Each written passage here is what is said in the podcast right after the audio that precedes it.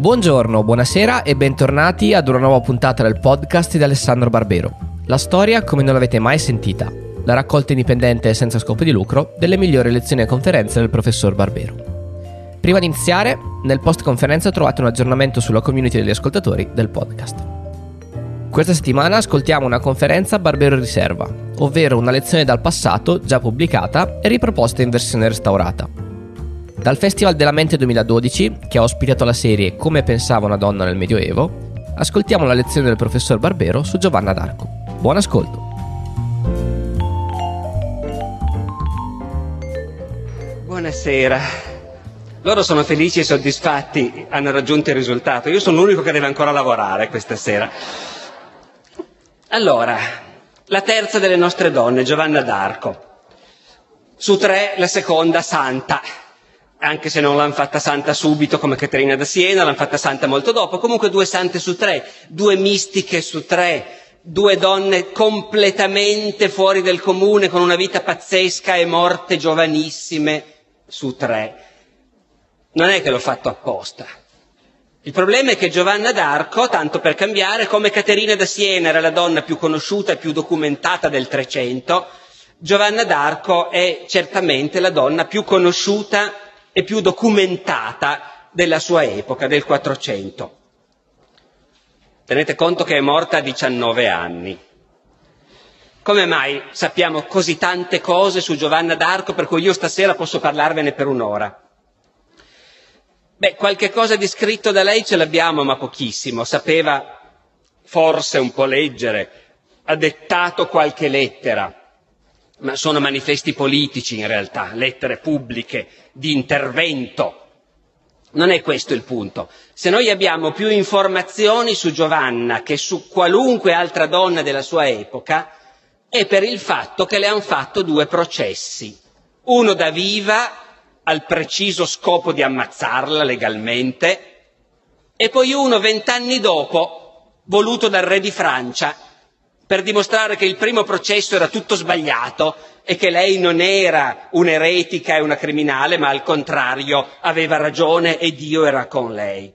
Questi due processi contengono una quantità di informazioni. Voi direte un processo, certo, informazioni stravolte, interrogatori, risposte, però comunque questi due processi contengono una quantità di informazioni su questa ragazza diciamo pure su questa ragazzina, stupefacente.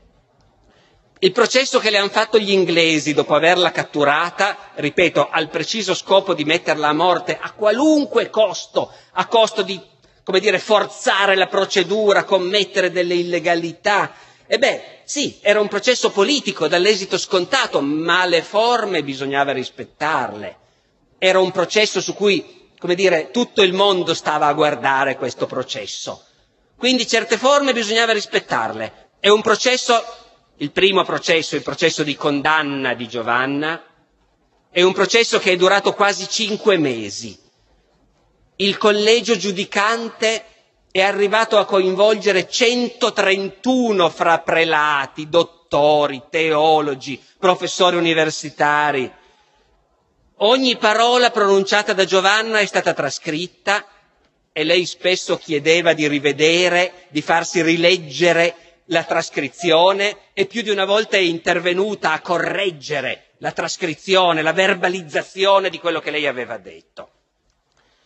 E di questo processo sono state fatte parecchie copie, per cui noi abbiamo ampiamente gli atti, enormi. Poi vent'anni dopo il re di Francia, che intanto ha vinto, il re di Francia per cui Giovanna si era battuta, il re di Francia vent'anni dopo fa fare un altro processo per annullare il primo. Infatti il termine corretto è il processo di nullificazione. E per rifare il processo postumo di Giovanna vanno a cercare tutti quelli che l'hanno conosciuta. Sono passati più di vent'anni, ma ce n'è ancora tanti che l'hanno conosciuta e tutti testimoniano ed è un testo strabiliante, sono andati al villaggio a trovare le amiche d'infanzia. C'è l'amica d'infanzia che all'epoca era una ragazzina e che adesso è una donna matura e che si ricorda che quando Giovanna è partita dal paesino per andare a compiere il suo destino, lei, l'amica, è scoppiata a piangere perché Giovanna, che era la sua amichetta del cuore, se n'era andata senza salutarla. E c'è la testimonianza del nobile cavaliere, il quale si, ha combattuto insieme a Giovanna e si ricorda che quando la aiutava a vestire l'armatura, un'occhiatina a quei seni di ragazzina la dava ed erano belli, dice. Non è neanche un cavaliere qualunque, è il duca di Alençon che lo dice, sì sì, quando le allacciavo la corazza un'occhiatina la davo ed erano belli quei seni e quando lei si curava le ferite, le gambe le vedevamo tutti ed erano belle gambe. Ecco, per dirvi cosa si può trovare in questi verbali di questi processi. Dunque di Giovanna sappiamo tante cose, perfino grosso modo quando è nata, grosso modo. Non è ovvio per la gente del Medioevo che non sapeva granché in che anno viveva e non stava tanto a contare gli anni. Giovanna quando la processano nel 1431 dice di avere circa 19 anni. Si chiama, e noi la stiamo chiamando, Giovanna d'Arco. Jeanne d'Arc. In realtà è una, è una stortura, è una stortura moderna, siamo noi che la chiamiamo così. All'epoca nessuno la chiama così. Lei stessa non si chiama mica così, lei è Jeanne, Jeanne la Pucelle.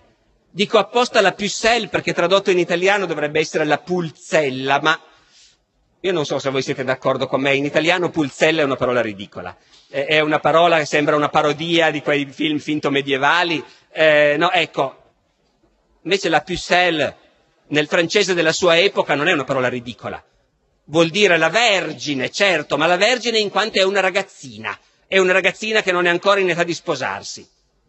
E dunque lei è Jeanne, Jeanne la Pucelle. D'Arco era il cognome del padre, certo. Il padre si chiamava Jacques d'Arc.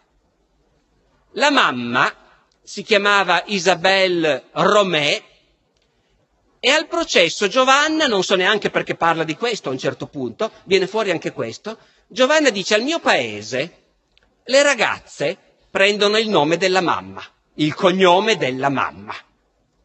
Sono quelle cose che saltano fuori, uno meno se l'aspetta, no? Una società patriarcale, ovviamente, non è che al suo villaggio in Lorena fosse diverso. Eppure lì l'abitudine è i maschi prendono il cognome del padre, le femmine il cognome della mamma, quindi lei semmai sarebbe stata Jeanne Romé, ma appena se ne va dal villaggio chi è che sa chi sono i Dark, i Romè, non importa niente a nessuno, è Jeanne, Giovanna e basta, la pulzella. È la figlia di un contadino e tutti sappiamo che parte del fascino di Giovanna è il fatto che è una ragazzina qualunque che viene dal nulla, in realtà poi diciamo che nell'immaginario popolare questa cosa è stata anche esasperata, la pastorella, non è mai stata pastorella neanche per idea. Eh, comunque la ragazzina che viene dagli strati più bassi della popolazione. Ecco, su questo bisogna stare un po' attenti. Certo, è figlia di contadini, sono contadini. Ma i contadini non sono mica tutti uguali, ci sono anche i contadini ricchi. Al suo paese, suo padre è un contadino ricco, è uno che conta. Giovanna, per esempio, ha un cugino che è monaco e essere monaco non vuol dire niente, essere monaco è qualcosa. Hai diritto a essere chiamato messere se sei monaco. Sei uno che conta. Giovanna ha un cugino monaco e quando sarà col re al comando degli eserciti e dovrà scegliersi un confessore, farà venire il cugino monaco. Ha un parente parroco. Ha diversi fratelli, i quali non la lasciano sola. Attenzione, Giovanna, che parte per la sua missione pazzesca io parlo come se lo sapeste tutti, lo sapete tutti in realtà, lo riracconteremo, ma Giovanna parte per andare dal re e aiutarlo a salvare la Francia contro gli inglesi nel momento più buio della guerra dei cent'anni. Quando lei parte, dopo un po' arrivano anche i fratelli, perché la ragazza non la lasciamo mica sola. Arrivano i fratelli e combattono al suo fianco. Uno dei fratelli, Pierre, sarà catturato con lei. Poi Giovanna la tengono perché vogliono ammazzarla a tutti i costi il fratello lo lasciano dietro pagamento di riscatto, come si usa fra i cavalieri all'epoca, perché la guerra si fa per guadagnare e se fai un prigioniero poi lo rilasci facendogli pagare un riscatto. Pierre sarà non solo riscattato, ma sarà fatto cavaliere dal re di Francia, diventerà un nobile signore. Giovanna, i parenti di Giovanna fondano una famiglia nobile. Certo, contadini, di un villaggio sperduto. Ma anche qui attenzione, perché noi rischiamo di avere un errore di prospettiva, che i contadini medievali fossero della gente bestiale che non sapeva in che mondo viveva. Non è così. Al paese, al villaggio si fa politica. Il papà di Giovanna è spesso sindaco del villaggio. E quando Giovanna è all'apice del successo ed è col re, il papà va a trovarla e torna a casa con l'esenzione dalle tasse per tutto il villaggio. Perché al villaggio si fa politica e si fa anche la grande politica. Siamo nel pieno della guerra dei cent'anni, sì. Siamo, l'ho detto prima, nel momento più buio per i francesi. Sto prendendo posizione inevitabilmente, mi sto schierando con Giovanna. Per i francesi è il momento più buio della guerra dei cent'anni. Hanno perso la grande battaglia di Azincourt il re inglese Enrico V è entrato a Parigi e si è fatto incoronare re di Francia. E una parte dei francesi stanno con lui. La Francia è spaccata. I borgognoni stanno col re inglese. Al re legittimo di Francia, che non è ancora re, è solo il delfino, il principe ereditario, rimane solo il sud della Francia il nord sta con gli inglesi, Parigi sta con gli inglesi, la Sorbona sta con gli inglesi e il resto della Francia si spacca. Il paesino di Giovanna è in terra fedele al delfino. Ma nel paesino accanto sono borgognoni, stanno con gli inglesi. E al processo Giovanna ricorda che al suo paesino i ragazzi fanno a botte con quelli del paese vicino. Perché noi stiamo col delfino, con Carlo, e quegli altri stanno con l'inglese, con Enrico. Giovanna a un certo punto, a domanda al processo, dice sì, no, al villaggio noi stavamo tutti col delfino, tranne uno. C'era uno al mio paese che stava coi borgognoni e con gli inglesi. E dice Giovanna, mi sarebbe piaciuto vedergli tagliare la testa. Poi si ricorda che è al processo, che stanno scrivendo tutto, e dice, cioè se fosse piaciuto a Dio. Perché Giovanna, come vedremo al processo, sa essere molto attenta a quello che dice e a quello che verbalizzano. Dunque non è che non sa niente, non è che perché uno è figlio di contadini non sa cosa succede al mondo, lo sanno e come. Sanno che la Francia è dilaniata dalla guerra civile e ognuno si schiera e prende parte. Giovanna da bambina Avete sentito raccontare di Caterina da Siena, chi di voi c'era l'altro ieri? Ci sono due opzioni. È una bambina come tutti gli altri o è una bambina un po' speciale che già si capisce che c'è... Ecco, avete già capito, è una bambina un po' speciale, che già si capisce che c'è qualcosa di strano in lei. Qui abbiamo il secondo processo, quello in cui interrogano tanti anni dopo la gente che l'ha conosciuta, la gente del paese. E lì tutti dicono per carità, la memoria si modifica col tempo, chi lo sa, se quelle cose che dicono sono vere o se se le sono immaginate loro nel frattempo. Comunque tutti dicono no, Giovanna si vedeva che era diversa dagli altri, andava sempre a messa. Ogni messa, mica solo la domenica, ogni messa da morto che c'era al paese, lei mollava il lavoro perché stava a casa a filare come tutte le brave bambine, mollava il lavoro, andava a messa. Si confessava, il più possibile. Notate che la Chiesa all'epoca, che considerava la confessione un sacramento estremamente serio, diceva ai cristiani ci si confessa una volta all'anno, a Pasqua. È obbligatorio confessarsi a Pasqua e basta così, perché non è una cosa da prendere sotto gamba. Confessarsi più spesso non era visto di buon occhio. Giovanna si confessava tutti i momenti e analizzando i testimoni del suo paese che raccontano questa cosa, viene fuori questa, questa, questa cosa abbastanza interessante. Tutti quelli più anziani, quelli della generazione dei suoi genitori, dicono che bambina meravigliosa, fosse stata nostra figlia. Era così pia, era così buona, così religiosa, avremmo voluto averla noi una figlia così. I suoi coetanei, non è che possono parlare male di Giovanna, però sotto sotto i suoi coetanei dicono sì, però esagerava un po' tutto sommato, eh? Era sempre lì che voleva andare a messa invece di venire a giocare con noi. Quando si andava a ballare lei non ci stava e qualcuno di questa ragazzina, tutto sommato al paese, qualcuno degli amici, ne parlava anche male, la prendevano in giro. La Santarellina. Quando la Santarellina ha 12 o 13 anni, comincia a sentire le voci. Chi di voi c'è stato l'altro ieri sera mi dirà ma queste donne del Medioevo sentivano tutte le voci? No, ho cercato di dirlo all'inizio, non è quello. Il problema è che quelle che sentivano le voci noi le conosciamo, perché di loro si è parlato. Giovanna comincia a sentire le voci e la prima volta ebbe molta paura. E questa voce venne verso mezzogiorno, d'estate, nel giardino di suo padre, dai, dalle testimonianze di Giovanna al processo. Veniva da destra, dalla parte della chiesa, e insieme c'era una gran luce. Voi capite che è importante, se veniva da sinistra si poteva anche dubitare, tutto sommato, di questa voce, che venisse davvero da lassù e non da sotto. Invece veniva da destra, veniva dalla parte della chiesa. Giovanna ci pensa un attimo, ha paura subito, ma poi si convince che queste voci vengono da Dio. E queste voci le dicono all'inizio che deve fare la brava bambina, che deve andare spesso in chiesa, e poi cominciano a dirle che c'è qualcosa di più, che lei ha una missione, che deve andare in Francia.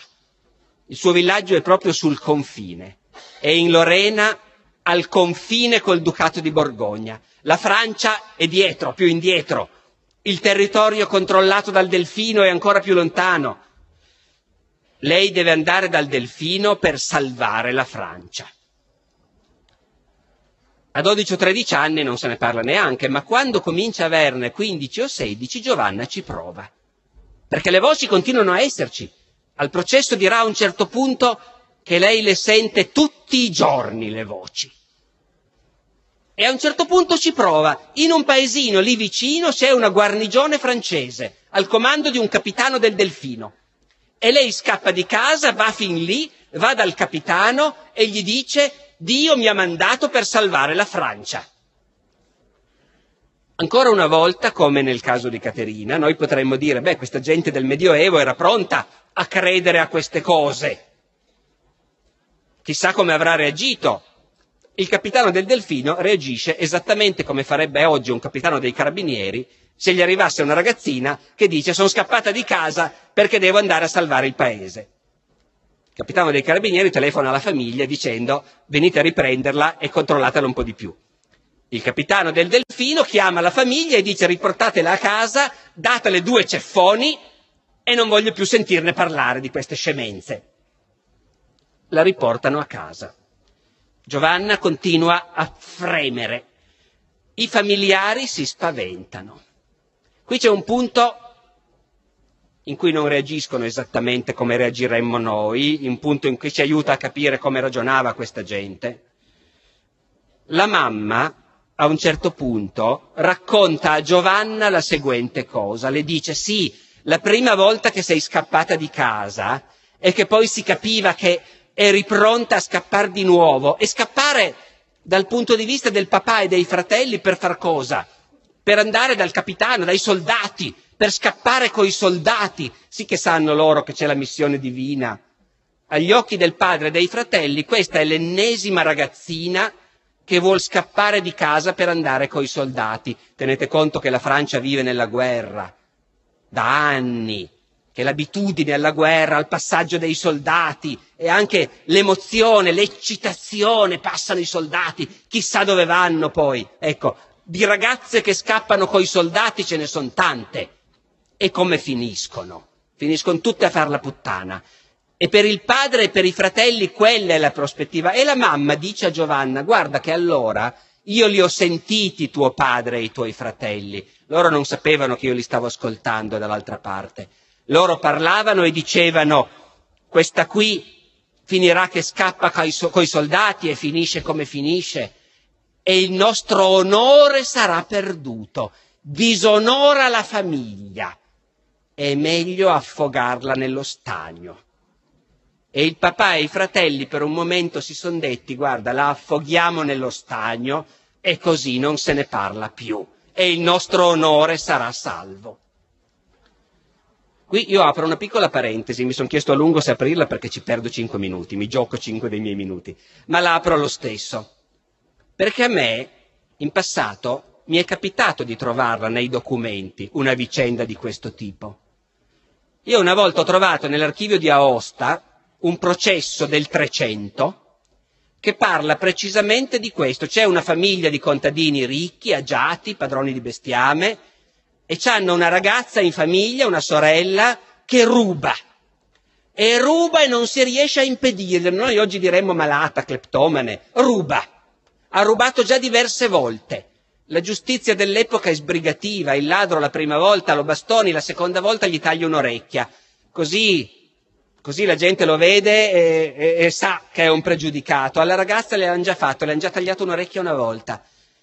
E lei continua a rubare ci capiamo, eh, non sto parlando di Giovanna d'Arco, sto parlando di questa storia che io ho trovato a un certo punto nell'archivio di Aosta e che richiama molto da vicino quello che il papà e i fratelli di Giovanna a un certo punto hanno pensato di fare. In questo documento valdostano si legge che i fratelli della ragazza si dicono questa ci disonora, mandiamola fuori dal paese, la portiamo dall'altra parte delle montagne e che vada con Dio il padre e i fratelli lo decidono, i fratelli la portano via. Salgono, si arrampicano su verso il Gran San Bernardo. Immaginate questa camminata tutto il giorno. Quando arrivano su al Gran San Bernardo, o quasi, subito sotto, nel vallone di Vertosan, i fratelli si dicono, questa qui, la sorella, arriverà di là e ricomincerà a rubare e chiederanno chi è, si saprà che è nostra sorella, la rimanderanno di qua, la faranno impiccare i signori del paese e noi saremo disonorati. Affoghiamola nel lago. C'è il laghetto sotto il Gran San Bernardo e loro prendono la sorella e la affogano nel lago. E noi abbiamo il processo, i signori del paese che si sono trovati molto in difficoltà in questo caso e hanno chiesto consigli Molti nobili della Val d'Aosta sono venuti a dare il loro consiglio e alla fine hanno deciso sì sì, li hanno condannati a pagare una grossa multa e basta, perché credevano di far bene. Questo per dire che queste cose succedevano e Giovanna ci è andata vicina. E Giovanna però è sempre lì, il papà e i fratelli non si risolvono a questo passo estremo, lei è sempre in casa che freme lei stessa a un certo punto al processo dirà è venuto un momento che non ce la facevo più a sopportare, mi sembrava che il tempo non passasse mai. Dice Giovanna, sono riportate nel processo alla terza persona le sue dichiarazioni. Il tempo le sembrava interminabile come a una donna incinta. E cito questo di nuovo perché Giovanna, come Caterina da Siena di cui abbiamo parlato, è una che non è mai stata incinta, che è morta vergine, e però è chiaro che anche per lei la cultura che lei ha assorbito da bambina è questa. La cultura delle donne è innanzitutto questo. La gravidanza, essere incinte, il parto, queste sono le cose che tutte loro conoscono. Anche chi non le ha conosciute direttamente come Giovanna, le viene naturale usare queste immagini. Ero lì che non ce la facevo più, che contavo i giorni come, come una donna incinta. E finalmente scappa di nuovo di casa. E stavolta le va bene. Stavolta il capitano del delfino le dice, delfino, mi capite, l'aspirante re di Francia, il re d'Inghilterra si è fatto incoronare re di Francia, c'è il il legittimo re francese, che però non è stato ancora incoronato, perciò lo chiamano ancora il delfino, l'erede.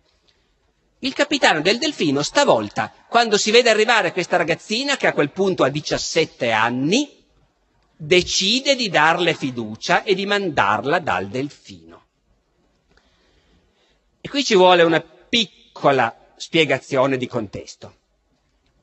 Giovanna non è la prima che arriva dicendo che lei ha sentito le voci e che Dio vuol salvare il regno di Francia.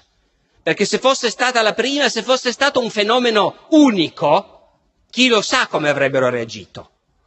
Invece non è così. In questa società capita con una certa frequenza che ci sia qualcuno che si sente portatore di un messaggio divino. In questa Francia sprofondata nella guerra civile e nell'occupazione straniera, capita con una certa frequenza, una certa frequenza vuol dire una volta all'anno, una volta ogni due o tre anni, una volta ogni cinque anni, però è già successo. Arrivano le persone che hanno le visioni, uomini e soprattutto donne, donne e soprattutto ragazzine, povere di solito, analfabete, contadine, arrivano e dicono Dio mi ha parlato, Dio mi manda dal re, dal delfino per salvare la Francia.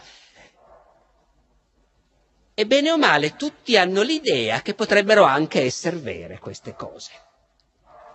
Qualche anno prima dell'avventura di Giovanna, l'Università di Parigi, in un momento particolarmente cupo per il regno, ha pubblicato addirittura un appello pubblico, una circolare. L'Università di Parigi invitava, cito, le persone pie che conducono vita buona e hanno il dono della profezia, le invitava a manifestarsi per la salvezza del regno. Dunque ci si aspetta che possa accadere una cosa del genere. La seconda volta che Giovanna va alla fortezza di Vaucouleur al capitano del Delfino, il capitano del Delfino stavolta ha sentito parlare di lei, perché sono anni che lei sta a casa a smaniare e nella zona ormai lo sanno tutti che lei ha le visioni e sente le voci. Ormai la conoscono e stavolta il capitano decide di rischiare, di mandarla dal delfino. Non è una decisione da poco. Le compra un cavallo, le regala una spada. Giovanna ha una condizione precisa. Lei andrà, ma siccome va non soltanto per annunciare una profezia, ce ne sono state altre che annunciavano la profezia, lei va dal delfino per dirgli Dio mi ha detto di guidare i tuoi eserciti e sconfiggere gli stranieri e cacciarli dalla Francia. E queste cose non si fanno se si è vestite da donna. Quindi Giovanna parte dicendo io ci vado vestita da uomo. E gli abitanti del villaggio si tassano e le comprano un vestito da uomo e lei si taglia i capelli a scodella, che è la moda maschile dell'epoca, si taglia i capelli da uomo, si veste da uomo, sale sul cavallo che le ha comprato il capitano e parte per raggiungere il delfino nella valle della Loira. Undici giorni di viaggio, con una scorta di uomini d'arme forniti dal capitano del delfino, che si è preso a questo punto la responsabilità di mandarla avanti questa qui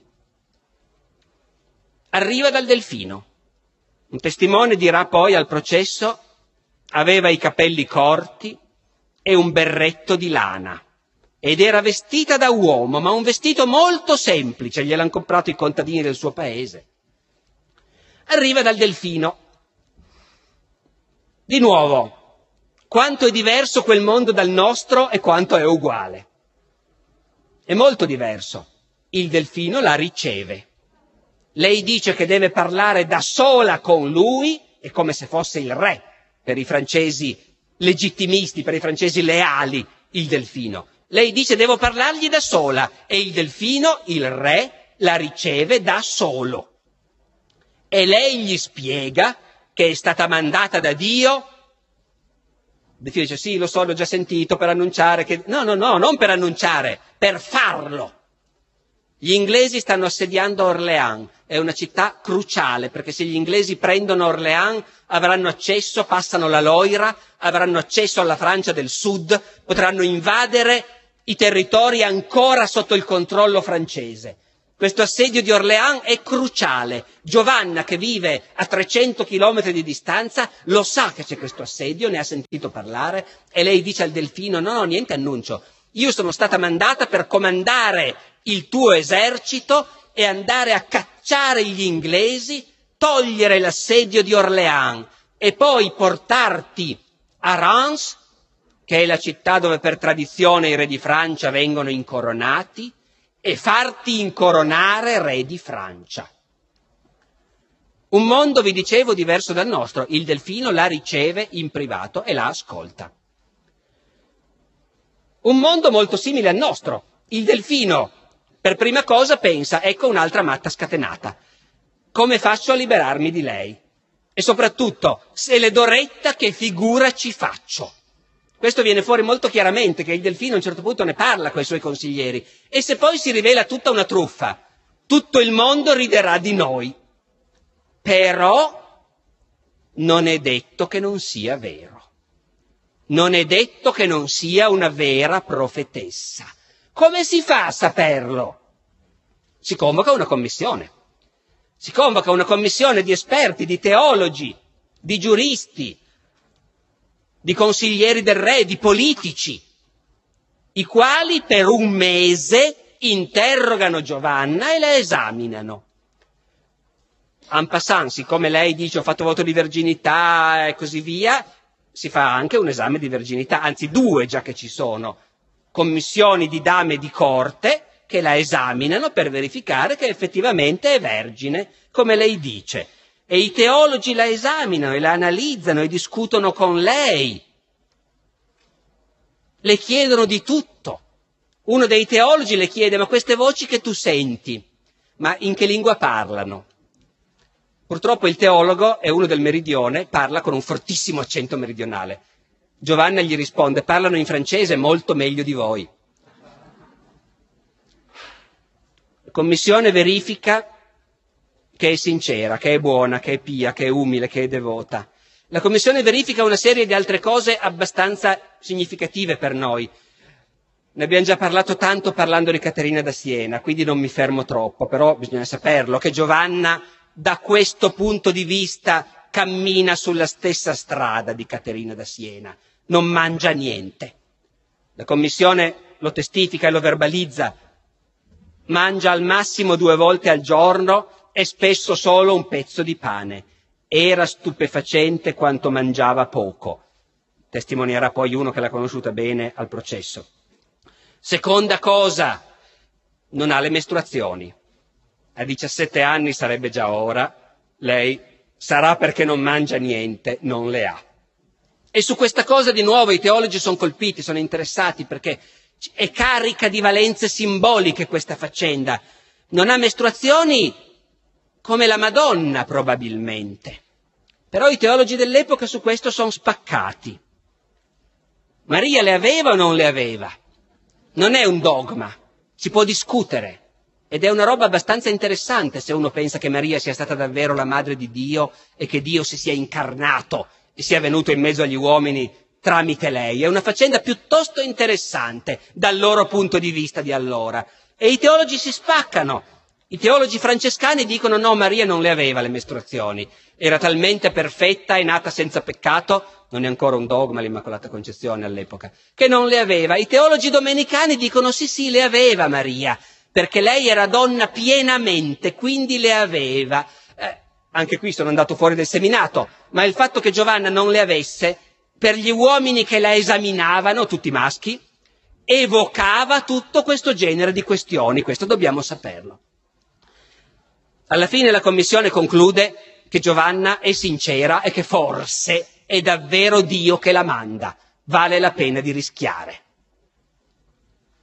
Nella discussione con questa Commissione, di cui ugualmente abbiamo i verbali, conosciamo molto, vale la pena di sottolineare un aspetto di Giovanna. Giovanna, l'abbiamo detto, è, o forse no, lo dico adesso, è analfabeta. Poi impara un po' a firmare, ma sostanzialmente è analfabeta e ha una grande sicurezza che le è data dalle sue visioni, dalle voci che le parlano e che le permette di sentirsi superiore a tutti questi intellettuali maschi che coi loro tavoli carichi di libri vanno a cercare nei libri le domande e le risposte. Giovanna, a verbale, a un certo punto, quando qualcuno le dice ma non si è mai sentito che Dio mandi una ragazza per comandare gli eserciti e vincere le guerre? Giovanna risponde, il Signore ha un libro che nessun chierico ha mai letto. per quanto sia istruito. E un'altra volta, quando la Commissione continua a dirle che insomma questa cosa è poco credibile, Giovanna dice nei libri del Signore ci sono più cose che nei vostri. E i libri del Signore, appunto, è lei che li conosce, perché il Signore a lei parla, è lei che incarna questa missione. Dunque, la conclusione è proviamoci. Immediatamente si mette in movimento una complessa macchina politica e militare per vedere se Giovanna effettivamente è la carta vincente. Parte la propaganda, si vanno a riscoprire le profezie, come per incanto saltano fuori le profezie. Una ragazzina proveniente dalla Lorena salverà il regno di Francia. In realtà circolava già, la stessa Giovanna l'ha letta e probabilmente quello l'ha anche motivata. Quindi escono gli opuscoli, i trattati, gli instant book, le profezie, la salvatrice del regno, il regno salvato da una ragazza, da una pucelle. E al tempo stesso noi dobbiamo immaginare, anche se nessuno ce lo dice, che le abbiano insegnato a portare l'armatura, che non è uno scherzo, a andare a cavallo con l'armatura, a combattere, perché tutte queste cose Giovanna alla fine le saprà fare, lo dicono tutti ma non sono cose che si improvvisano e anzi appare incredibile che in poche settimane gliel'abbiano insegnato, ma devono per forza averglielo insegnato. E la preparano, è una ragazzina di 17 anni, eh, voi mi capite, la preparano a comandare l'esercito in guerra. Le danno uno scudiero, un paggio come a un nobile. Il re le fa fabbricare un'armatura, noi abbiamo i conti dell'armaiolo, carissima, un'armatura da principe. Le regalano dei cavalli, perché un comandante in guerra non ha mica un cavallo solo, ne ha tanti. Le testimonianze sono concordi. Giovanna cavalca sul suo grande cavallo nero da battaglia, in armatura, a testa scoperta, con un'ascia in mano, e portava l'armatura con tanta scioltezza come se non avesse fatto altro in tutta la vita. Come abbiano fatto non lo sa nessuno il re le assegna uno stemma. È la figlia del sindaco di Dom Remy, il quale intanto è arrivato per farsi fare l'esenzione fiscale per tutto il villaggio, già che c'era, ma comunque è una contadina, non importa, nobilitata. Il re la nobilita le assegna uno stemma, due gigli d'oro in campo azzurro, e sono i gigli di Francia, è lo stemma del re, e in mezzo ai gigli d'oro una spada levata che regge una corona. Non potrebbe essere più chiaro di così. La corona di Francia in quel momento si regge sulla spada di Giovanna. Al processo i giudici al servizio degli inglesi cercheranno di incastrarla su questo stemma. Che vanità portare uno stemma del genere, uno stemma degno di un re. Giovanna dirà io non l'ho mai portato. I suoi fratelli però sì, i fratelli lo portano e come? E a questo punto Giovanna entra in azione al comando dell'esercito marcia su Orléans e scrive la prima delle sue cinque o sei lettere pubbliche, la lettera agli inglesi. 22 marzo 1429. È una lettera di una sicurezza di sé terrificante. Sono 30 righe. Il pronome io figura sei volte il sostantivo la pulzella come soggetto, la pulzella farà questo, farà quell'altro, figura sette volte. Ve ne leggo due squarci. Re d'Inghilterra. Il re d'Inghilterra in quel momento è un bambino, Enrico VII, eh, VI, scusate, quindi c'è un reggente, il duca di Bedford. Re d'Inghilterra, e voi, duca di Bedford, che vi dite reggente del regno di Francia, restituite alla pulzella che è mandata qui da Dio il Re del cielo, le chiavi di tutte le città che avete preso e violentato in Francia. E voi, arcieri, mercenari, nobili e altri, che assediate la città di Orléans, andatevene nel vostro paese per ordine di Dio. E se non lo fate, aspettatevi notizie della pulzella che fra poco verrà a vedervi con vostro grande danno. Re d'Inghilterra, se non fate così, io sono capo di guerra e in qualunque luogo raggiungerò i vostri uomini in Francia, li farò andar via, che vogliano o che non vogliano, e se non vogliono obbedire, li farò ammazzare tutti. Io sono qui mandata da Dio, il Re del cielo, il mio corpo al posto del suo, per buttarvi fuori da tutta la Francia. Gli inglesi che assediano Orléans ricevono questa lettera e rispondono che la bruceranno perché è solo una puttana e che se ne torni a guardare le vacche. Giovanna attacca. Al processo si discuterà. Giovanna dice io la spada mai usata, mai versato sangue. Alcuni testimoni contraddicono. La spada certamente la impugnava, se abbia colpito qualcuno o no non è detto, certamente la spada la impugnava e certamente attaccava alla testa delle truppe. Non sono le grandi battaglie in campo aperto, c'è l'assedio di Orléans, le fortificazioni, le trincee. Si tratta di scalare dei baluardi, dei bastioni, mentre piovono i quadrelli delle balestre, piovono le pietre, l'olio bollente, di arrampicarsi sulle scale. Tutti l'hanno vista Giovanna con la spada o con lo stendardo in pugno che si arrampica sulle scale e conduce l'assalto. Complessivamente in pochi mesi è ferita quattro volte. La prima volta è ferita perché calpesta un tribolo. Cos'è un tribolo? Fuori dalle trincee si buttano triangoli di ferro con le punte da tutte le parti, in modo che chi passa li pesta. La prima volta lei pesta un tribolo, si fa male al piede. La seconda volta la ferisce un quadrello di balestra alla spalla. Un'altra volta la ferisce una pietra che le viene addosso. La quarta volta non so più dove, alla coscia, credo. Insomma, combatte. Combatte e vince e stravince. Va ad Orléans, uno dopo l'altro prende tutti i bastioni e le trincee degli inglesi che assediavano Orléans. Orléans è libera Giovanna entra in città col delfino, fra festeggiamenti memorabili. Gli inglesi preparano un esercito per venire alla riscossa, Giovanna va ad affrontarlo, li sconfigge, è la battaglia di Patei del 18 giugno del 29, li sbaraglia in campo aperto. A questo punto gli inglesi sono in piena rotta, la scena è pronta perché il delfino possa fare quello che non ha avuto il coraggio di fare per anni, spingersi fino a Reims, la città sacra delle incoronazioni, e farsi incoronare re di Francia. Il 16 luglio Giovanna entra a Reims con lo stendardo in pugno accanto al delfino e il delfino nella cattedrale gotica di Reims viene incoronato Carlo VII, re di Francia. Tre mesi, maggio, giugno, luglio. In tre mesi Giovanna ha vinto la guerra dei cent'anni.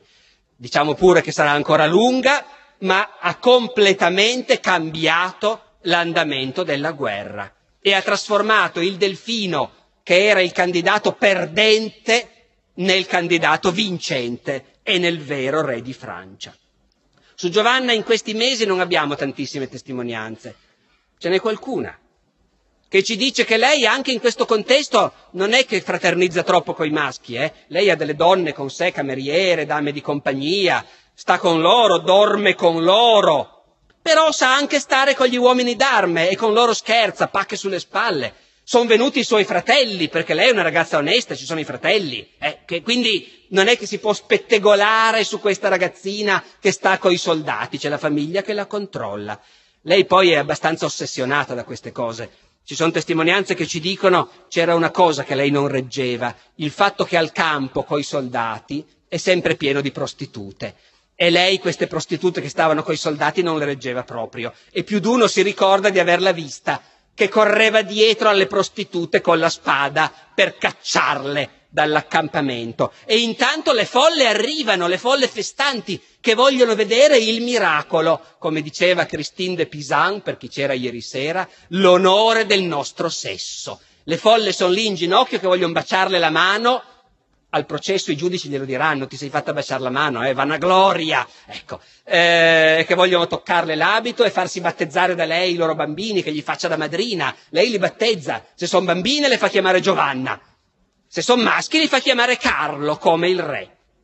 E poi, ahimè che poco tempo che ci resta, ci sarebbero ancora tante cose da dire. E poi cosa succede? Succede che tutto va a finire male molto rapidamente, che il delfino, diventato re Carlo VII, decide che ha già ottenuto tutto quello che poteva sperare di ottenere, che più di così è impossibile e che questa matta che continua a scalpitare per continuare la guerra comincia a essere un fastidio. Durante l'inverno 29-30 stanno fermi, non fanno niente. Giovanna scalpita. Provano a prendere Parigi, che è alleata degli inglesi, non ci riescono. È il primo scacco di Giovanna. Lì, all'assalto delle mura di Parigi, Giovanna è ferita per la quarta volta. Poi pausa invernale. In primavera si ricomincia, il delfino non ci crede tanto, Giovanna sì. Vanno a scontrarsi con i borgognoni, i soliti maledetti borgognoni traditori che sono alleati degli inglesi, a Compiègne. Fuori dalla città c'è una scaramuccia, Giovanna si trova sola con qualcuno dei suoi cavalieri, la tagliano fuori, la catturano. I borgognoni alleati degli inglesi, Giovanna è presa. Gli altri che sono con lei, compreso suo fratello, lo dicevo prima, pagano un riscatto e tornano a casa, come si usa allora secondo le regole della guerra cavalleresca, che ovviamente è fatta per guadagnare soldi e quindi i prigionieri pagano e tornano a casa. Giovanna no. Giovanna è troppo preziosa. Gli inglesi la vogliono. Non l'hanno presa gli inglesi, l'hanno presa i borgognoni. Giovanna rimane prigioniera da maggio, quando l'hanno presa, fino all'autunno prigioniera del, di, del conte di Lussemburgo, che è un vassallo del duca di Borgogna. Prigioniera in un suo castello insieme con le donne della famiglia, trattata benissimo. Una volta cerca di scappare dalla finestra, si rompe una gamba, devono curarla, però va tutto bene in apparenza, ma gli inglesi sono lì che insistono perché la vogliono. E finalmente, verso la fine dell'anno, 1430, gli inglesi si mettono d'accordo coi borgognoni e si fanno consegnare Giovanna. E decidono di processarla. Non osano farla andare a Parigi, troppo pericoloso, la fanno andare in Normandia, che è la zona, vicino all'Inghilterra, dove gli inglesi sono più forti. C'è il lungo viaggio di Giovanna prigioniera fino a Rouen, capitale della Normandia, con le folle di gente che continuano a venire a vederla, specialmente donne, ci viene detto, che vogliono vedere, lo dice un testimone al processo, questa meraviglia del loro sesso. Sono le stesse parole di Cristina che abbiamo citato ieri. Fine del 30, Giovanna arriva a Rouen. 3 gennaio 1431 il re d'Inghilterra pubblica let- un manifesto in cui dichiara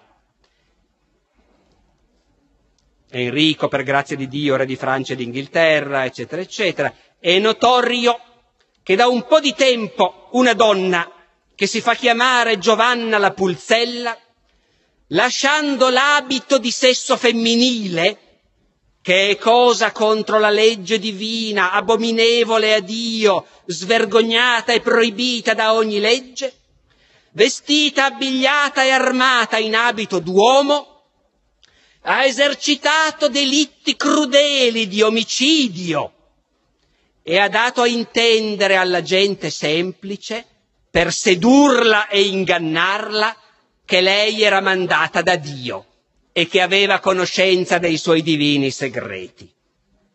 Perciò, continua il re d'Inghilterra, noi abbiamo intenzione di processarla per questi suoi crimini, per aver fatto credere che lei è mandata da Dio, per aver fatto credere che Dio parla con la sua voce e per essersi vestita da uomo che è la dimostrazione che lei disprezza ogni legge naturale, divina, della Chiesa e così via. Perciò la consegneremo, dice, alla Chiesa perché sia processata. Poi c'è questa piccola frase finale. Se per caso dovesse succedere che in questo processo non venga condannata, è nostra intenzione di riaverla e riprenderla, perché comunque non la lasceranno andare.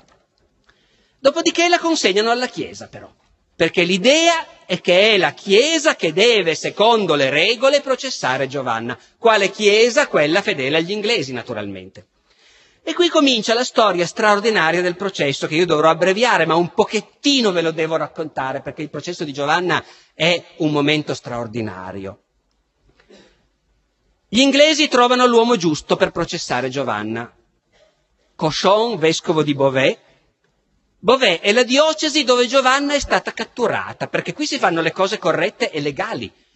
un vescovo qualunque non può mica giudicarla, deve essere o il vescovo dove lei abita, e lì va a sapere, oppure il vescovo dove ha commesso il reato. È stata catturata in armi da uomo in diocesi di Beauvais, perciò sarà il vescovo di Beauvais a giudicarla. Caso vuole che Cochon, vescovo di Beauvais, sia un amicissimo degli inglesi, un politicante famoso strettamente legato al regime degli occupanti. Quindi Cochon ha il preciso incarico di farla finita con Giovanna, ma con un processo legale, perché tutto il mondo sta a vedere cosa succede. Di cosa la dobbiamo processare? Va a sapere, non è mica così chiaro. Se è vestita da uomo, sì, vabbè. Eh, bisogna trovare l'argomento per processarla. Il processo inizia con una serie di interrogatori di testimoni e raccolta di materiali con cui il vescovo di Beauvais e una squadra di teologi raccolgono informazioni su Giovanna. Finalmente, dopo un mese, il 19 febbraio, decidono che sul loro tavolo ci sono sufficienti informazioni. Ha davvero preteso di essere una profetessa mandata da Dio, eccetera, eccetera, eccetera. Ce n'è abbastanza perché l'Inquisizione se ne interessi. L'Inquisizione finora non è entrata niente in questo, eh? È la Chiesa, il vescovo. Mi rendo conto che per chi non è del mestiere sembrano sottigliezze. Ma un conto è il vescovo, che governa la sua Chiesa locale, e un conto è il Tribunale dell'Inquisizione. Ma la vogliono processare per eresia, perché se ti vesti da uomo e sei una donna, vuol dire che non accetti l'insegnamento della Chiesa, che dice alle donne di vestirsi da donne. E quindi sei un'eretica, oltre che per tutte le altre cose. Dunque, si farà un processo per eresia. Per fare un processo per eresia ci vuole un inquisitore. Cosson si rivolge all'inquisitore di Francia, che è filo inglese, per invitarlo a prendere parte al processo. L'inquisitore di Francia fa sapere che gli dispiace molto, ma lui ha un altro processo molto importante, non ha assolutamente tempo, non può partecipare a questo processo. Cosson si rivolge al vice inquisitore di Francia, che è titolare per la diocesi di Rouen, dove si terrà il processo. Il vice inquisitore titolare per Rouen fa sapere che sì, lui è titolare per Rouen, ma il reato è avvenuto nella diocesi di Beauvais, quindi in realtà non sarebbe mica lui quello che è veramente responsabile per questa cosa. Quindi lui senza autorizzazione superiore in questo processo non vuole averci niente a che fare. Cochon freme, finalmente si rivolge all'inquisitore in capo, ottiene l'autorizzazione perché il suo vice faccia parte del tribunale, finalmente, senza che nessuno ne abbia voglia, l'inquisizione accetta malvolentieri di gestire questo processo, che tutti sanno benissimo che è un processo politico, tutti sanno benissimo che gli inglesi hanno già deciso come deve andare a finire e nessuno ha tanta voglia di sporcarsi le mani con questo processo. È talmente complicata la cosa che Cochon e il vice inquisitore hanno bisogno di un sacco di consigli. Come vi dicevo all'inizio, alla fine di quei cinque mesi avranno convocato 131 fra professori universitari, teologi, canonici, eccetera, per consigliarli. Molti di questi fanno poi sapere in seguito al processo successivo di nullificazione che loro non ci volevano mica andare e che l'hanno capito benissimo che questo processo era una cosa storta e che farlo lì a Rouen con, i soldati inglesi fuori che pattugliavano non andava bene e tuttavia eh, hanno dovuto, han dovuto accettare. Qualcuno non accetta, qualcuno se ne va, gli corrono dietro, lo minacciano. Ci sono tutta una serie di scene di gente che rifiuta di partecipare a questo processo e con la forza li costringono a sedere in tribunale. È un processo in cui Giovanna non ha un avvocato e questo purtroppo, tocca dirlo, è legale perché nei processi di inquisizione l'imputato non ha diritto a un avvocato. Del resto è tardissimo, piccola digressione lo stesso, mi scuserete, di un attimo. È anche normale perché il processo di inquisizione mira a una cosa sola, a far dire all'imputato avete ragione, mi ero sbagliato, mi pento. Se l'imputato dice avete ragione, mi pento, l'inquisizione non lo può più bruciare. E lo scopo è quello, quando bruci qualcuno è perché hai fallito, lo scopo è di convincerlo a pentirsi e a riconoscere che la Chiesa ha sempre ragione. E quindi si capisce anche che non ci sia bisogno di avvocato. Sei tu che devi dire sì, hai ragione, mi pento, ho cambiato idea. Dunque Giovanna non ha un avvocato, ma a parte questo, le cose si fanno con estrema legalità, si verbalizza tutto. La convocano e cominciano le sedute pubbliche in cui interrogano Giovanna. A dire il vero c'è un errore di procedura. Magari vi annoio, ma per noi storici sono quelle cose cruciali, andare a vedere, vogliono fare le cose così per bene. In realtà c'è un errore di procedura colossale, perché all'inizio di un processo per inquisizione bisogna notificare all'accusato i capi d'accusa. Lì non li hanno ancora i capi d'accusa. Vogliono prima interrogarla e vedere se, riescono a incastrarla, a farle dire qualche cosa di grosso e su quello accusarla. È illegale, lo fanno lo stesso. Quando Giovanna, nella prima seduta, nella cappella del castello di Rouen, si presenta ai suoi giudici, per prima cosa le dicono devi giurare sul Vangelo che dirai la verità. È illegale perché senza capo d'accusa non si può chiedere all'accusato di giurare che dirà la verità. Qui comincia, la faccio breve, una storia che ha lasciato stupefatti tutti gli analisti di questo processo, perché sembra quasi che Giovanna conosca il diritto canonico e che si difenda sulla base delle irregolarità che commettono i suoi giudici. Quando le chiedono di giurare sul Vangelo che dirà la verità, è come se Giovanna sapesse che non hanno il diritto di chiederglielo. E lei risponde, ma io non lo so mica cosa mi chiederete. Come faccio a giurarvi che dirò la verità? Potreste chiedermi delle cose che non voglio dirvi. Potreste chiedermi delle cose che mi ha rivelato Dio nelle visioni e mi ha proibito di rivelare. E io non posso spergiurare a Dio per giurare a voi. Potreste chiedermi delle cose che il mio re mi ha detto in segreto, ordinandomi di non rivelarle a nessuno. Io giuro, se proprio volete, che se mi interrogate in questioni di fede sulle mie credenze dirò la verità. Su tutto il resto mi riservo di mentire. E i giudici, dopo innumerevoli discussioni, accettano questo giuramento, perché non si può fare diversamente. Non si può obbligarla a giurare. E già che c'è, Cochon le chiede di giurare che non cercherà di scappare. Come pensate che abbia risposto? Non giura, Risultato, durante tutto il processo Giovanna in cella dorme incatenata e con cinque guardie nella cella che la controllano. Eh, notate che è sempre vestita da uomo, perché cercano di convincerla a vestirsi da donna e lei tiene duro e non si veste da donna.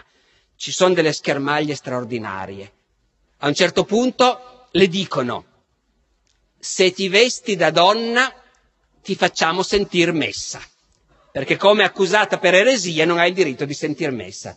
Giovanna dice, ma io non voglio vestirmi da donna, però certo che sentir messa, però patti chiari, non è che mi devo vestire da donna e restare per sempre vestita da donna? Dicono, ma sì, l'idea sarebbe quella. Ah no, allora no. Però se mi fate fare un vestito da donna, prometto che se mi mandate a messa me lo metto. Per l'occasione. I giudici accettano. Le mandano il sarto in cella a prendere le misure per vestirla da donna. Il sarto, per i gusti di Giovanna, la tocca un po' troppo per prendere le misure. Risultato, Giovanna gli molla un ceffone, il sarto sparisce e non se ne parla più del vestito da donna. Il processo va avanti, non posso fare tanti esempi, ma è importante sottolineare questa cosa. Tanti testimoni ci diranno era pazzesco come questa ragazzina teneva testa ai suoi giudici, ne sapeva più di loro, sapeva sfuggire alle trappole. Molti dicono è chiaro che i giudici volevano incastrarla, le facevano le domande apposta per vedere se lei diceva l'eresia e lei se la cavava sempre. Un esempio, tanto per capire la mentalità contorta di questa gente con cui ci confrontiamo. Le dicono, senti un po', sei in stato di grazia. È una fregatura, perché se dici sì, sono in stato di grazia, eh, come fai a saperlo? Eh, vanagloria, è il diavolo che te lo fa credere. Sei in stato di grazia? Giovanna risponde. È difficile rispondere a una domanda così. Dirò questo. Se sono in stato di grazia, spero che Dio mi ci mantenga. Se non lo sono, spero che Dio mi ci metta. Voi sorridete, in un pubblico di teologi dell'epoca che sono nati e cresciuti con queste cose, sono tutti stupefatti. Come diavolo fa la ragazzina a saper rispondere così e evitare la trappola in cui i teologi consumati hanno cercato di farla cadere? Più di una volta, quando le leggono i verbali, lei dice, ma non ho mica detto quello. E c'è almeno un'occasione in cui viene verbalizzato che lei, a lettura dei verbali, dice, non ho detto quello. Pubblico, cosa ho detto? E il pubblico dice hai ragione, non hai detto quello che hanno scritto lì e li costringe a cambiare il verbale. Dopodiché va tutto molto bene. Vogliono fare le cose per bene e formalmente corrette, ma la vogliono condannare, perché il governo inglese ha già fatto capire chiaramente che i giudici non usciranno di lì se non l'avranno condannata. Finalmente arrivano a formulare i capi d'accusa. Giovanna è fortemente sospetta di essere una strega, un falso profeta, di aver evocato gli spiriti maligni e queste visioni da dove vengono? Eh, certo. Irrispettosa della Chiesa, provocatrice di guerra, assetata di sangue, indecente al punto di abbandonare la modestia del suo sesso per vestirsi e armarsi come un uomo, contro la legge divina e naturale e contro gli insegnamenti della Chiesa ed è fortemente sospetta di eresia. A questo punto cosa succede? Mi devo richiamare, sto finendo, eh, sia chiaro, è tardissimo. Mi devo richiamare alla procedura di un processo per inquisizione. Lo scopo del processo, formalmente, è che lei dica avete ragione, ho sbagliato, mi pento, mi sottometto. Questo è lo scopo di ogni processo. I giudici hanno il fiato degli inglesi sul collo. Gli inglesi gli hanno già detto guarda che se la lasciate andare ce la riprendiamo noi. E le vostre carriere sono finite e avrete tutti moltissimi guai se la lasciate andare.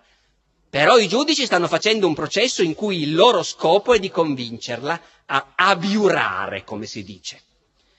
E dunque le presentano un'alternativa chiara. Deve sottomettersi alla Chiesa deve ammettere di aver avuto torto, deve ammettere che le sue visioni erano false, deve ammettere che vestendosi da uomo ha disprezzato gli insegnamenti della Chiesa. A questo punto, per la prima volta nel verba- nella storia di questo lungo processo, si parla di una cosa che magari non vi è venuta in mente, ma magari sì, e che di solito quando si parla di processi di inquisizione viene in mente a tutti, la tortura. Non l'hanno mai torturata finora Giovanna. Ne parlano in questo momento, quando si tratta di dirle guarda che devi firmare questa abiura, altrimenti finisci male. Guarda che devi ammettere, che devi confessare di aver sbagliato. Secondo la procedura la portano nella stanza della tortura e le fanno vedere gli strumenti di tortura. La procedura lo richiede ufficialmente, glieli fai vedere e poi la lasci una notte a pensarci su per vedere cosa decide. Giovanna tiene duro, non vuole firmare. A questo punto si riunisce una commissione ristretta, quanti sono? 6, 12, 15? 15 dei giudici, fra teologi, professori della Sorbona, per decidere è il caso di andare oltre e torturarla o no? Su 15, solo tre dicono che secondo loro sarebbe il caso di torturarla. Gli altri, per un motivo o per l'altro, dicono che non è il caso.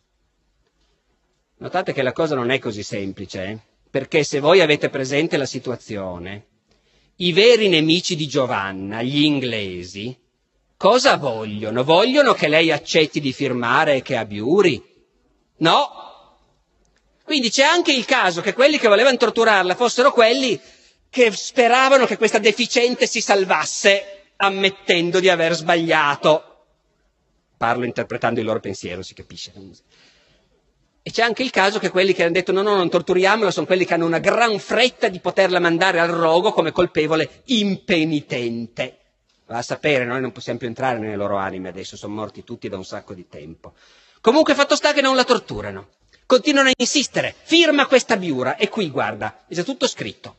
Lei non firma. La portano sulla piazza dove c'è già un rogo pronto. E su questa piazza con il rogo pronto le fanno ascoltare il sermone di un teologo che denuncia tutti i suoi errori. e le rileggono questa pergamena dove è già scritto tutto. Lei confessa che si è sbagliata, che le sue visioni venivano dal diavolo, non da Dio, che lei era un falso profeta e soprattutto che d'ora in poi non vestirà mai più abiti maschili, che è la cosa su cui insistono più che su tutte e noi siamo liberi di pensare se è perché sono maschi paranoici o è perché sono teologi sottili e hanno capito che quella è la cosa con cui la fregheranno. Le fanno leggere questa cosa, Giovanna dice no, no, no, dice guarda che il rogo è pronto. C'è la folla, c'è il cordone di soldati inglesi, ci sono le autorità inglesi sul palco, tutti che aspettano di vedere che lei rifiuta di firmare per accendere il rogo. Certo punto Giovanna dice vabbè d'accordo, firmo, chi se ne frega, firmo, datemi la penna, firmo. Nel momento in cui prende la penna gli inglesi cominciano a rumoreggiare, i soldati inglesi cominciano a protestare, a dire è una farsa, non è vero, ci prende tutti in giro, è una vergogna. Le autorità inglesi se ne vanno dal palco protestando furibonde, minacciando i giudici di fargliela vedere che non sono riusciti a incastrarla. Giovanna firma.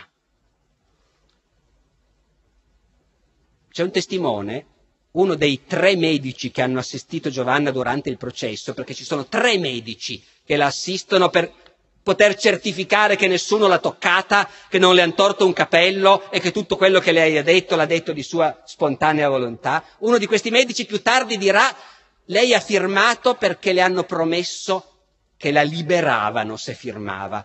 Va a sapere. È una testimonianza, noi non sappiamo se ci si può credere o no. Fatto sta che lei firma.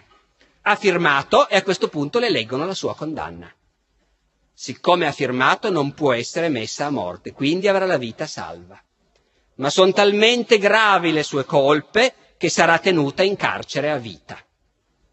È il 24 maggio 1431.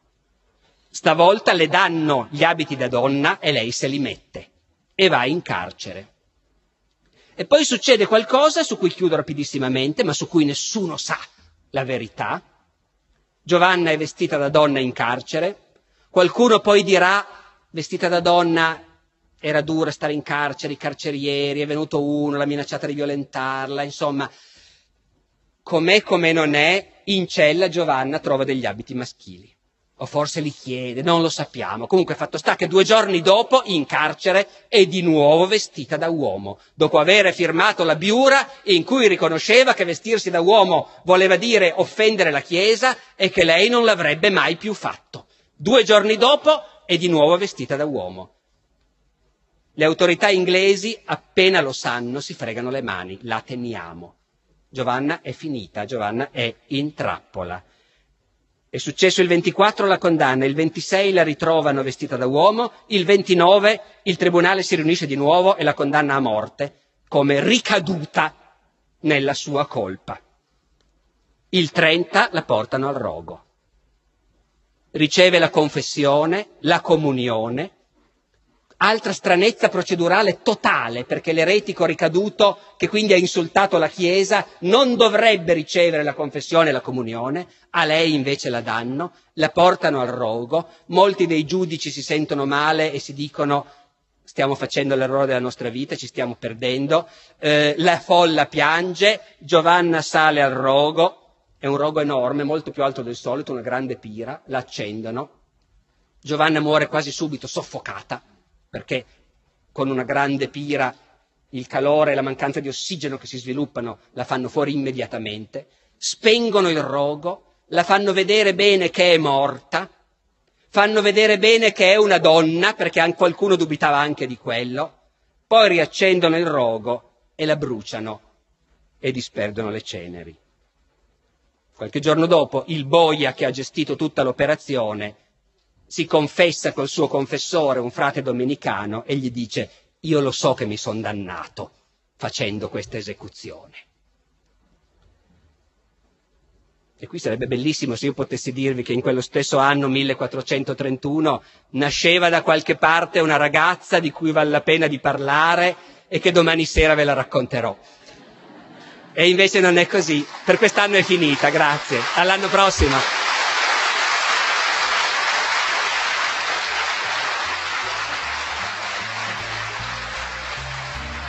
Grazie per aver ascoltato anche questa puntata del podcast di Alessandro Barbero. Nella descrizione dell'episodio trovate il link al sito del Festival della Mente. Per ascoltare gli altri episodi della serie Come pensava una donna nel Medioevo è sufficiente cercare tra le puntate la numero 16 su Caterina da Siena e la 17 su Christine de Pisan. Grazie a tutti quelli che mi hanno scritto per dirmi la propria sulla nuova community del podcast. Ci sto lavorando, intanto per rimanere aggiornati vi invito ad iscrivere alla newsletter che ho creato per l'occasione all'indirizzo community.barberopodcast.it. Il link è nella descrizione dell'episodio. A questa newsletter invierò il link e le istruzioni per l'iscrizione alla community non, avera, non appena questa verrà lanciata. community.barberopodcast.it per iscriversi. La musica è come sempre il Judge Shuffle di Kevin MacLeod in Competech.com, pubblicato con licenza Creative Commons CC BY 4.0. Ci sentiamo la settimana prossima con una nuova puntata del podcast di Alessandro Barbero. Ciao!